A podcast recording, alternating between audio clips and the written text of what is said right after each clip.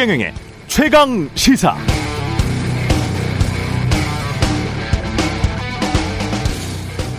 네, 집값은 이미 소득 수준 대비 너무 높고 세계적 인플레이션이 닥친다고 하는데 한국은 선거철입니다.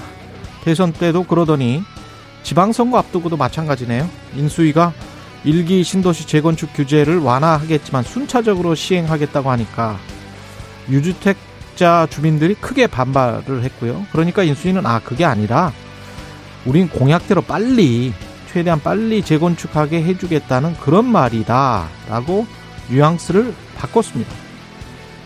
경기도지사에 출마한 김동연, 김은혜 두 후보도 모두 일기 신도시, 분당, 일산 등의 규제 완화를 통한 신속한 재건축 사업 추진을 약속하고 있습니다. 유권자들 민심 달래기 위해서 재건축 규제 완화 급하게 해서 집 막 지어버린다고 하면 안 그래도 원자재 값 아주 폭등하고 있는데요.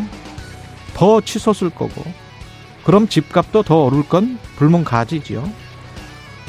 그렇게 잠시 더 집값 올라서 정치는 표받고 유권자는 이익 챙기고 집값은 계속 오르고 세금은 여야 모두 깎아준다고 하고 금리는 올라가는데 대출도 완화해 줄 테니 집 계속 사라고 하면 한국 집값은 계속 돌고 도는 회오리 바람처럼 올라가기만 할 수 있겠습니까? 갑자기 그 회오리 바람이 확 가라앉아 버리면 그때 가서 정치인들이 대신 책임져 주지는 않겠죠. 조심하고 신중할 구간에 조심하고 신중하자고 말하는 정치인도 있었으면 좋겠습니다.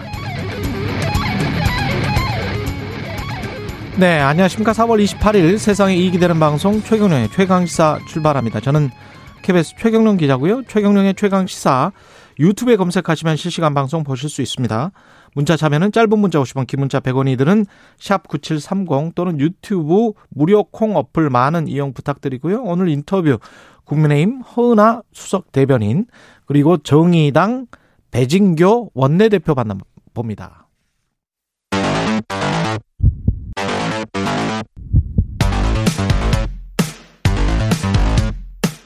오늘 아침 가장 뜨거운 뉴스 뉴스 unboxing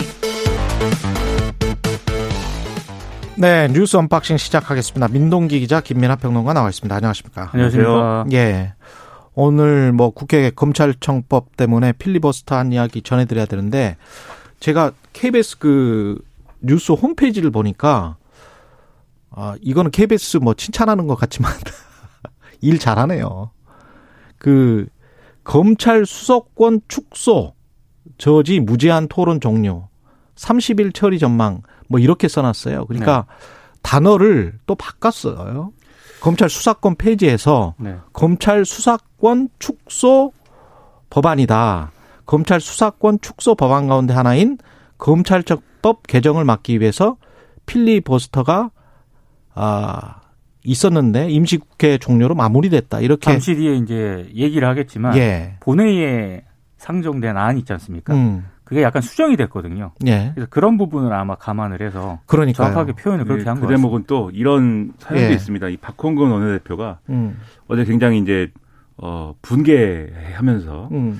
어 얘기를 했는데 언론이 다 이제 검수완박이라고 쓰고 있는데 음. 이게 사실이냐 이 말이 사실 사실 왜곡이다. 완전 박탈. 네, 완전 박탈하는 내용이 아니고 예. 일부 보안 사건이나 이런 것들은 살아 있고 직접 수사도 가능한 부분도 있는데 왜 완박이냐 막 이렇게 어제 보니까 그렇더라고요. 네, 그리고 했는데 그 SNS에 그 많은 변호사들 의견들을 보는데 사실상 동일성 우리가 단일성 이야기했던 것들 그런 것들이 뭐 범위가 굉장히 확장이 돼서 충분히 보안 수사가 가능하겠던데요. 그러니까 법사위 통과 안 하고도 좀 예. 차이가 있어요. 어제 본회의 상정된 안은 그렇니까요. 그래서 이제 언론들이 제목을 이제 쓸 때 검수안박이라는 게 그 본회의에 지금 상정된 그렇죠. 안을 정확하게 반영을 하고 있나 이 부분은 한번 생각을 해볼 이거는 굉장히 KBS가 잘하고 있다고 저는 칭찬을 합니다. 이거는 무슨 이해상충을 다 떠나서 검찰 수사권 축소라고 명확하게 이야기를 해주는 이 단어의 선정은 언론의 시작이거든요, 사실은. 단어의 그렇죠. 선정 자체가. 그렇죠. 네. 예. 다만 이제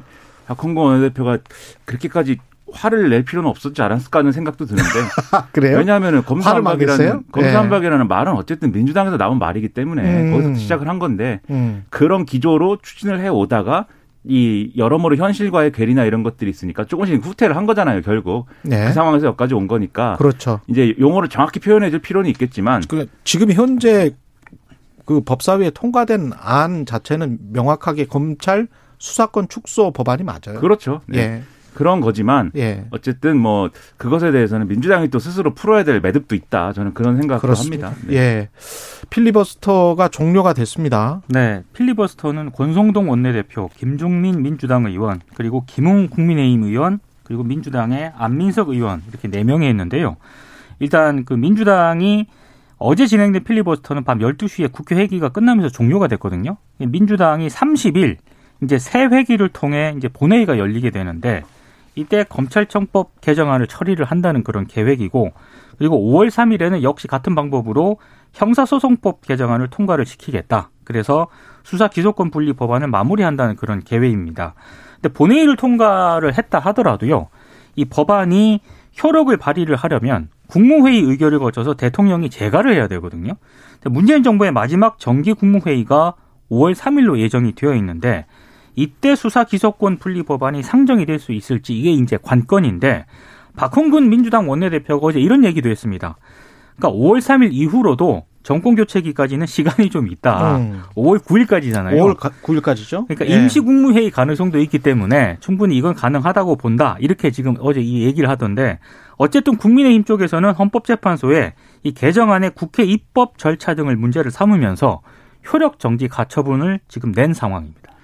그러니까 이게 조금 더 부연을 해드리자면은 그러니까 공고 기간 3일이 필요하다는 거예요. 임시국회 소집 요구서를 제출하고 나서 이게 며칠 날 본회의 한다라는 공고 기간이 필요한데 그러면 이제 어제 이제 필리버스터 진행하고 어제 이제 4월 임시국회를 원래 5월 5일까지인 거를 30일까지 이 저 어제까지로 이제 단축한 거지 않습니까? 그렇죠. 그러면 이제 거기서 회기가 끝난 거고. 예. 그다음에 어제 또 임시국회 소집 요구서를 제출한 것이 있기 때문에 음. 3일 후인 30일에 하루짜리 이제 임시국회를 여는 거예요. 거기에서는 이제 형사소송법 이야기할 거고. 거기서 이제 예. 거기서 검찰 검찰청법, 검찰청법 개정안. 을 일단 처리를, 처리를 하고, 하고 형사소송법은 형사소송법 개정안을 상정을 하고 그렇겠죠. 그러면 국민의힘이 필리버스터를 음. 하고 그러면 이제 이날 자정에 또 끝나고 그리고 아마 이날 또 임시국회 소집 요구에 대해서 3일 후인 5월 3일에 처리하고 네. 그렇게 되면 본회의 네. 처리를 하는데 만약에 이날 국무회의를 하기 전에 어쨌든 음. 국회에서 그것이 뭐 이렇게 처리가 돼서 이게 이제 넘어온다라고 하면은 국무회의에서 이제 뭐 의결 공포 가능하겠지만 예. 그렇게 되지 않을 가능성이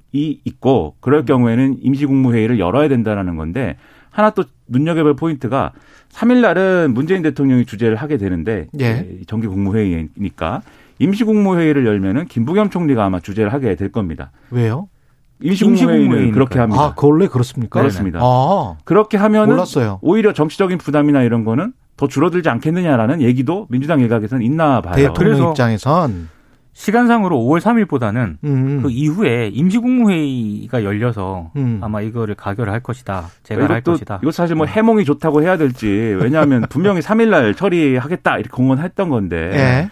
이제 그렇지 못할 경우에 임시국무회의 소집한다라는 게 좀 부담스러운 어떤 일정일 수도 있잖아요. 그것 그것만을 위해서 또 국무회의 소집하고 이런 것들이 또 부자연스러운 부분도 있기 그렇죠. 때문에. 네. 근데 어쨌든 그거에 대해서도 좋은 면도 있다. 지금 이렇게 얘기하는 기류도 있다라는 겁니다. 5월 그 3일 날에 처리가 되려면 국무회의까지 처리가 되려면 5월 3일 오전에 국회에서 통과가 되고 그렇죠. 오후에 국무회의에서 완전히 이제 공표가 되는 그런 수순이 돼야 되겠습니다. 그렇습니다. 예.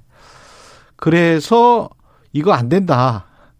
인수위 쪽에서는 이제 국민투표하자. 장재훈 비서실장이 그렇게 이야기를 하고 있습니다. 그러니까 이게 이제 예. 장재훈 비서실장 얘기는 음. 비용적인 측면에서 6월 1일 지방선거를 치르잖아요. 음. 이때 이제 큰 비용 안 들이고 함께 하게 되면 큰 비용 안 들이고 직접 물을 수 있다. 이렇게 얘기를 했습니다. 예. 근데 이렇게 입장을 밝히자마자 얼마 안 돼 가지고요. 중앙선관위가 입장을 내놓았는데 이건 현실적으로 어렵다 이런 입장입니다. 이게 왜냐하면 이유가 있는데 헌법재판소가 2014년 때 그 투표 명부와 관련해서요. 국민투표법 14조 1항에 대해서 헌법 불합치 결정을 내린 적이 있거든요. 예. 이게 무슨 내용이냐면 그 재외 국민들이 있지 않습니까? 이 재외 국민을 투표 대상에 포함하지 않고 있기 때문에 음. 이것은 그래서 헌법 불합치다. 이게 문제가 있다라고 이제 판단을 한 겁니다. 그래서 예. 헌재가 당시에 국회에 2015년 말까지 해당 조항 개정을 요구를 했는데 국회에서 당시 제 기억으로는 아마 국민의힘 쪽에서 이걸 좀 반대를 했을 거예요. 음. 그래서 국회에서 개정이 이루어지지 않았습니다. 그래서 선관위는 국회에서 먼저 법을 바꿔야 가능하다 이런 입장을 밝혔는데 사실 이거는 이제 중앙선관위가 입장을 밝힌 거고요. 그러니까 국민투표하는 게 위헌이다는 거예요. 지금 현재 그러니까 시점에서는 법이 예. 법을 바꿔야 된다라는 거죠. 아. 국민 국민 투표라는 거는 예. 누가 투표할 것인지에 대한 명부가 있어야 그 중에 누가 투표해 가지고 뭐 투표율이 몇 퍼센트를 넘어서 요건을 음. 맞았다 이런 걸 이제 판단 가능해야 되잖아요. 그렇죠. 제외 국민들은 할 수가 없죠 이거. 국내 지금. 거주 신고를 안 한 재외 국민들이 예. 있기 때문에 예. 거소 신고를 하지 않은 그렇죠. 재외 국민들은 지금의 남아 있는 조항으로 하면은 거소 신고를 한 사람만 그러면 투표를 할 수 있게 되는 거기 때문에 음. 거소 신고 안 한 재외 국민의 경우에는 대한민국 국민임에도 불구하고 이 투표를 할 수가 없다. 그러니까 이 조항은 문제가 있으니까 고쳐라라고 한 건데 만약에 고치지 않으면 이 조항은 효력이 없어지는 거다라고 거죠. 헌법재판소가 정리를 했었습니다. 아. 그러니까 지금 투표인 명부를 확정할 법적인 조항이 없는 거예요. 지금은 사실상. 그러니까 할 수가 없는 거죠. 투표를. 중앙선관위가 이렇게 입장을 밝히니까 네. 어제 국민의힘 쪽에서는 그럼 개정을 하겠다 이렇게 입장을 내놓은 상태인데, 음. 근데 그거는 이제 6월 1일 지방선거 때 같이 하겠다라는 게 네. 이게 현실적으로 좀 가능하냐 이런 이제 의문이 하나 있고 그러네요. 또 하나는. 네. 지금 국민투표 요건에 해당하는지를 두고도 논란이 좀 있거든요. 헌법 72조죠, 이게. 네, 그렇습니다. 예. 대통령이 필요하다고 인정을 할 때 뭐 외교, 국방, 통일, 기타 국가 안위에 관한 중요 정책을 국민투표에 붙일 수 있다 이렇게 규정을 하고 있는데 이게 지금 특정 정책 이라고 좀 볼 수도 있는 부분이 있지 않습니까? 그렇죠.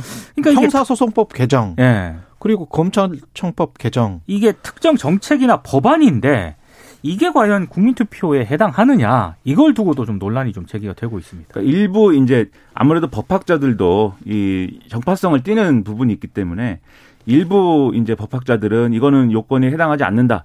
또 반대쪽에 있는 법학자들은 아니다. 이것은 국가 안위에 관한 중요 정책이다. 이렇게 주장하는 부분이 있는데 그런데 대체적으로 헌법에 이렇게 써 있다고 하면은 외교, 국방, 통일, 그다음에 기타 국가 안위에 관한 중요 정책 이렇게 돼 있기 때문에 네. 이 검찰 제도나 뭐 이런 거를 이 국민 투표 대상으로 보기는 어렵지 않을까라고 하는 얘기들이 더 많지 않을까 생각합니다. 그러니까 헌법 정신은 보면 외교, 국방, 통일, 기타 국가 안위라고 하면 주로 이제 외정 외교와 관련된 것이고 그렇죠. 내정과 관련된 것은 대통령, 국회 그리고 사법부가 알아서 하라 뭐 이런 거 같은데요. 지금 헌법의 정신은 예. 그런 내용에 가까워 보이죠. 예. 조항은 국가 안위에 관한 검사들 안위에 관한 것은 아니니까요. 국가 안위와 검사들 안위와는 별개 문제니까 검사들은 근데 이 검사들 안위와 관련된 것이 아니고 국민의 안위와 관련된 것이다. 이렇게 지금 주장을 하고 그러니까 있는 것이고요. 여기서 봤을 그렇죠. 때 예. 기타 국가 아니라고 돼 있지 않습니까? 그렇죠. 요 기타에 아마 방점을 좀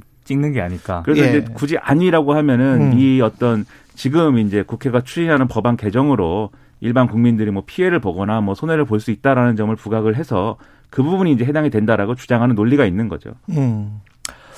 그리고 장관 후보자들 의혹이 계속 나오고 있습니다. 이게 지금 한두 명이 아닌데요. 예. 이제 어제 하죠. 이거 몇, 몇, 명이어서 지금 어떻게 처리를 할지를 네. 모르겠습니다. 어제 오늘 좀, 좀 관심의 초점은 예. 원희룡 국토부 장관 후보자입니다. 예. 그러니까 원 후보자가 제주지사로 있을 때요. 업무 추진비 사용 내역을 봤는데 음. 4명 예약밖에 안 되는 식당에서 뭐 18명하고 간담회를 했다. 이렇게 적었고 외상도 여러 번 했다는 그런 의혹이 제기가 된 상태인데요. 외상? 외상. 외상? 네.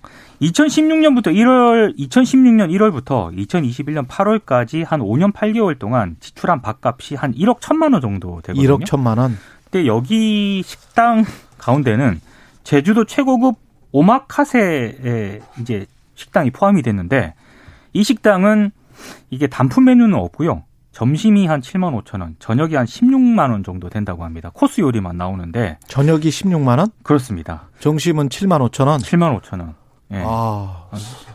참 눈이 휘둥그레집니다. 예. 저는, 서, 저는 서 울에서도 상당히 비싼 가격이에요. 그렇죠. 예. 저는 점심에 7,500원짜리 먹고 저녁에 배달료 포함 16,000원짜리를 가끔 시켜 먹습니다. 아, 근데 예. 아무튼 럭셔리한 삶을 살고 네, 계시네요. 뭐 가끔 치킨을 먹는다거나 이럴 예. 때. 네. 괜찮습니다. 원 후보자가 예. 이곳을 한 33번 정도 방문을 해서 33번 1,065만 원 정도의 업무 추진비를 결제를 했다라고 하는데 예. 어 대충 한 뭐 10명에서 18명 이렇게 이제 이제 적어 놨는데 적어 놨다고 해요. 예. 식사에 사용된 업무 추진비가 대충 한 12만 원에서 48만 원 5천 원 요 사이에 이제 결제를 했는데 이제 한겨레라든가 이제 경향신문이라든가 보도 내용을 보면은요. 음. 점심 기준으로 따져도 12만 원에서 45,8만 5천 원 정도로 결제를 했다면 두 명에서 여섯 명 정도만 식사를 할 수 있는 액수라는 겁니다. 그러네요. 이 네. 집의 메뉴상. 그렇습니다. 그리고 이 식당의 최대 수용 인원이 또 22명인데 예. 4명 이상 앉을 수 있는 테이블도 없다는 거거든요. 그리고 가장 결정적으로 어떤 스타일인지 알겠어요. 네. 예. 당시에 이 코로나19 방역 지침 때문에 사회적 거리두기를 시행을 하고 있었는데 4명에서 8명까지만 모일 수 있었던 때였기 때문에 음. 뭐 18명이라든가 10명이 식사하는 것은 불가능했다라고 하는 게 이 식당 관계자의 지금 주장이거든요. 그러니까 이게 좀 허위로 기재한 것 아니냐. 뭐 이런 의혹이 제기가 되고 있는 대목입니다. 그러니까 이게 사실 지난 대선에서 어 이재명 전 지사 배우자 김혜경 씨 관련 논란하고도 뭐 비슷한 게 있는 거 아니냐는 의심이 드는데 보는 사람 입장에서는 그렇죠. 예. 이게 업무 추진비를 어, 여러 가지 수단으로 이제 사실과 다르게 기재를 한 거 아니냐라는 의심인 거잖아요. 예. 그리고 그 사실과 이 다르게 기재한 거라는 건 예를 들면은 참석 인원의 수를 뭐 이렇게 지금 말씀하신 대로 참석 인원의 수를 뭐 이렇게 확 늘려버려. 그렇죠. 예. 늘려서 1인당 먹은 이제 예. 가격을 줄인다든지 결과적으로. 예. 그리고 여기 지금 외상 얘기가 나오는데 이게 뭐 돈을 주기 싫어서 외상을 했다기보다는 결제 날짜를 바꾸기 위한 그런 그런 것이다. 예. 라고 하는 의심도 들고 해서 어 이런 것들에 대해서는 또 제주도나 원희룡 전 지사가 해명을 잘 해줘야 되겠는데 그러니까 한겨레 기자의 의혹은 음. 이게 김영란법 위반 일 수도 있다. 왜냐하면 1인당 3만 원 이상 접대를 못 하게 돼 있지 않습니까? 그 기준에 누구, 맞추려고 한 거 아니냐. 누구랑 먹었느냐? 그렇죠. 그래서 그거를 좀, 좀 가리기 위한 것일 수도 있고 또 하나는 예. 기획재정부 업무 추진비 규정에 음. 50만 원 이상의 업무 추진비를 사용을 하게 되면은요 상대방의 소속이라든가 성명 이런 거를 증빙 서류를 남겨야 되거든요. 아. 그러니까 요거를 피하기 위한 것 아니냐 두 가지 의혹을 지금 제기하고 있는 수 있네요. 예. 그러니까 이런 이런 뭐랄까요 업무 추진비나 뭐 이런 거에 대한 관행이랄까요 이런 게 제가 그냥 뭐 혼자 생각해 볼 때는 지자체들의 굉장히 뭐 만연한 이런 것들이 있지 않는가라는 의심도 들고 자꾸 이런 식으로 나오니까 이게 꼭 이제 인사에 관련된 어떤 그 검증 대상인 부분도 있지만 네. 실제로 지자체에서 이 업무 추진이 어떻게 쓰고 있는 것인지 이런 것들을 어, 관리 감독하고 그렇죠. 좀 조사하고 이런 게 필요해 보입니다. 이게 꼭 지자체만 그럴까요? 그렇죠. 또 그렇지 않을 수도 있고 뭐 중앙부처도 마찬가지고 국회도 마찬가지고 그렇죠. 이 김혜경 씨 법인 카드 나왔을 때 김혜경 씨 경기도에 만 고유한 어떤 그런 관행이었느냐 아니면 일반적이었느냐 그때는 정치 대선 시즌이어서 사람들이 말을 아꼈잖아요. 음. 근데 사실은 다 알고 있는 거 아닙니까 우리가? 근데 뭐 저같이 순진한 사람들 그리고 예, 다 점심, 알고 있는 거 아닙니까? 점심 때 7,500원짜리 먹는 사람들은 잘 모릅니다. 예, 아니 프리랜서이기 때문에 근데 이런 측면에서도 외국 기업들이 굉장히 답답해하는 측면이 있어요. 왜냐하면 법인카드로 너무 많은 비용이 나가고 있기 때문에 그거를 그렇죠. 다 이제 그 일종의 이제 연봉으로 생각을 하는 거죠. 합리적으로 생각을 한다면. 근데 한국에서는 그걸 따로 생각을 하는 거예요. 그러면서 그거 그게 이제 합법적인 절세 또는 탈세 뭐 이런 수단이 되는 기업들 정부 뭐 지자체 가릴 것이 없습니다. 공기업들도 그렇죠. 마찬가지고요. 그래서 그런 이게 합리적인가라고 외국 기업들 여기 글로벌 기업들은 global standard에는 맞지 않다. 그 제가 뭐 이렇게 계속 이야기를 하고 있는 부분이에요. 주워들은 뭐 이런 지식이나 이런 것들을 보면은 사실 외국의 경우에 이렇게 말씀하신 대로 음. 법인카드로 예를 들면 이렇게 밥을 먹거나 뭐 어떤 뭐, 뭐 술을 먹거나 뭐 예. 지금도 술은 뭐 공식적으로 안 되는 부분들이 있겠지만 예. 그런 거는 없다 놀라운 일이다라고 아니, 얘기하는 거예요. 하긴 합니까? 하기는 하는데 그게 아주 투명하죠. 음. 예, 아주 투명하고 명확하게 이거는 잘못하면 이게 분식회계 되는 겁니다. 그렇죠. 그렇 잖아요. 네. 아, 지금 이게 의혹이 맞다 그러면은 예. 분식회계가 있겠죠. 근데 그렇죠. 저는 시민적 상식으로 봤을 때 예. 만약에 내 돈을 내고 어떤 이, 이런 식당을 가야 된다. 음. 점심 막 7만 얼마짜리, 저녁 16만 얼마짜리 이런 거를. 근데 이게 국민 세금이라는 게 더큰 그렇죠. 문제인 거죠. 그렇게는 못 하거든요. 자기 예. 돈으로 낸다 그러면은. 예. 예. 그래서 SNS에 어떤 그 조그마한 공공기관장 하셨던 분이 글을 올렸던데 본인 같은 경우는 어, 저녁 식사 비용은 다 본인의 카드로 했대요. 법인 카드로 한 게 아니고. 그래서 그러다 보니 이제 돈이 많이 나갈 수밖에 없지 않습니까? 그렇게 공공기관장 하시는 분들도 있어요. 음. 예. 그렇게 하시는 분들도 있는데 대다수는 아마 원희룡 전 지사처럼 하지 않을까 싶어요. 씁쓸하긴 하지만. 예. 그런 생각이 좀 말아야 되겠습니다. 예. 네. 그런 생각이 좀 듭니다. 그리고 이제 나머지 분들도 법카 이야기 많이 많죠. 김인철 이분은 뭐 몇 종 세트입니까 도대체? KBS가 보도한 내용인데요. 예. 김인철 지금 교육부 장관 후보자 같은 경우에는 감사원 감사위원으로도 이제 활동을 한 적이 있었거든요. 그런데 서울의 한 특급 호텔에서 이제 레스토랑을 이용을 하면서 밥을 좀 많이 샀던 모양입니다. 그런데 밥을 샀을 때 감사원 감사위원 재직할 때 당시 업무 추진비 내역을 KBS가 확보를 해서 들여다봤더니 뭐 밥을 사면서 감사 결과 이견 조정 활동 이제 이렇게 적었다라는 겁니다. 그런데 KBS가 당시 이제 김인철 후보자로부터 밥을 얻어먹은 한 교수를 인터뷰를 했는데 이 교수 얘기는 당시 그 외대 총장 선거 기간이었는데 예. 김철 후보자가 이제 총장으로 이제 후 이제 나간 거잖아요. 음. 그래서 자신을 좀 지지해 달라 이렇게 언급을 했다는 겁니다. 그러니까 한마디로 정리를 하면 밥 먹이면서 감사원 감사위원 감사원 예. 법인 카드로 밥을 사면서 예. 어, 총장 후보로 나선 자기를 지지해 달라 이렇게 이제 밥을 샀다는 거죠. 감사원 카드로 본인 비즈니스 한 거네. 그렇게 의혹을 제기한 겁니다, 지금. 참 알뜰한 분들이 많습니다. 감사원 다른 기관 이제 상관없는 거잖아요. 총장 선거하고는 상관도 없는 아, 기관인데 그러니까 허위 기자한 거 아니냐 의혹을 KBS가 그렇죠. 제기한 거죠. 음. 이견을 뭐 이렇게 조정하는 그런 공식적인 자리였다라는 것은 거짓이 아니냐라는 건데 정말 네. 이게 사실이라고 하면은 이게 이분이 여러 가지 직책을 맡고 뭐 이 감사 감사위원도 했지만 어쨌든 계속해서 어떤 교육자로서의 어떤 역할이나 이런 것들을 해오는 과정에서 한 거잖아요. 그렇습니다. 근데 이런 것들이 가능하다는 게 7,500원 점심 먹는 저는 놀라울 뿐입니다.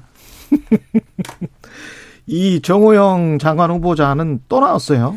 뭐 그러니까 아들이 척추협체학으로 병역 사급 판정을 받았잖아요. 그래서 이제 그 사회복무요원으로 병역을 마쳤는데 아, 병역 사급 판정을 받은 지 한 두 달 만에 가족과 일주일이 넘는 동유럽 여행을 했다고 MBC가 보도를 했거든요. 그런데 당시 제출한 진단서를 보면 장거리를 걸으면 통증이 재발할 수 있다 이렇게 언급이 되어 있는데 네. 유럽 패키지 여행 코스를 보니까 8박 9일 동안 4개국 주요 도시 관광지를 도는 그것도 버스를 타고 많이 걷는 일정이었다는 겁니다. 그러니까 이게 가능하냐라는 의혹 제기고요. 또 하나는 네. MBC가 또 출입국 기록을 입수를 했는데 정 후보자하고 아들이 사회복무 요원으로 입대하기 전에도 한 일주일간 이탈리아로 가족 여행을 다녀왔고요.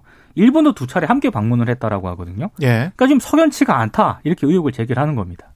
근데 또 아마 이런 방어 논리도 있는 것 같아요. 정호영 후보자 측에서는 이게 그러면 척추 협착증 환자는 여행을 뭐 못 가는 사람이어야 되는 거냐 뭐 그렇지는 않다. 음. 그리고 일상생활이나 이런 것들도 가능한데 다만 때때로 아프고 이럴 이럴 수 있는데 예. 그럴 때는 이제 진통제 먹고 이러면서 버티는 거다 뭐 이런 식의 실제로 그렇게 해명을 했습니다. 그렇죠. 네. 그렇게 아니, 아마 그러면 꼭 군대를 못갈 그렇죠.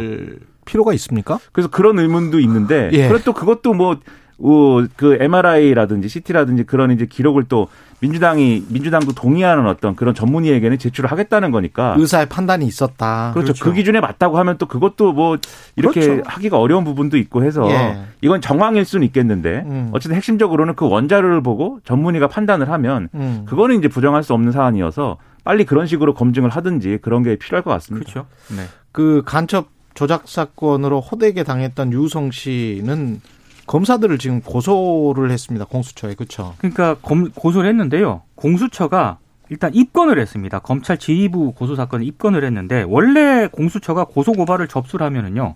사건 분석 절차를 거쳐서 선별 입건을 했거든요. 예. 근데 지난달 사건 사무 규칙을 개정을 해서 자동 입건하기로 이제 된 상태이기 때문에 이건 음. 자동 입건으로 좀 보셔야 될 것 같고요. 그래서 지금 고소인 조사 일정은 잡히지 않았다라고 하는데 관심의 초점은 어, 지금 그 검사를 다 이렇게 공소권을 남용했다면서 유우성 씨가 고소한 검사가 있는데 그 중에 예. 한 명이 이두봉 인천지검장이거든요. 음. 차기 검찰총장 후보로 거론이 되는 그런 분입니다. 어. 그래서 이 공수처가 어떻게 지금 대응을 할지 이것도 한번 지켜봐야 될 것 같습니다. 이게 일각에서 그러니까 말씀하신 말씀하신 대로 기소권 남용의 뭐 일종의 사례 아니냐라고 주장을 하는 거지 않습니까? 예. 기소할 필요가 없는 거를 보복 기소해서 이 사람을 이제 괴롭히기 기심죄를 물어가지고 괴롭히기 위한 거 아니냐 뭐 이런 건데. 괴롭힌 거죠. 예. 그렇죠. 그게 그 이런 사례가 있기 때문에 이 자리에서도 저는 뭐 민주당이 이런 식으로 이 검찰 수사권 축소 법안을 막 밀어붙이고 지금 음. 시기에 이제 처리하는 거에 부적절성을 여러 번 얘기했지만 이런 사례가 있기 때문에 그런 주장이 나오고 그걸 지지하는 시민들이 있는 거거든요. 그렇습니다. 검찰 스스로 이런 것들을 자정하려는 노력을 하고 이런 사례가 이런 평가를 받지 않도록 하는 무슨 설명을 하든지 이런 게 있어야 되는데 그렇죠. 실제 지난번에 국회에서 이게 논란이 한번 됐었거든요. 최강욱 의원이 막 질의하고 이러면서 예. 그때 별 설명도 안 하고 사과도 안 하고 뭐 그랬습니다. 사과를 안 했습니다. 성찰해 보겠습니다. 이 말을 했고요. 네. 딱그 말은 했고 사과는 절대 안 했고 네. 이게 사실은 생사람 잡는 게 국가 권력이 생사람 잡는 게 정말 큰 일이에요. 그렇습니다. 네. 아, 납세하고 우리가 국방의 의무를 지고 있는데 왜 국가로부터 무고하게 그렇죠. 기소를 당해서 큰일입니다. 이거는 그, 그 국민들이 감시를 해야 되고 인권에 관련된 문제니까요. 예, 뉴스 unboxing 민동기 기자 김민하 평론가였습니다. 고맙습니다. 고맙습니다. KBS 일라디오 최경영 최강시사 듣고 계신 지금 시각 7시 46분으로 향하고 있습니다.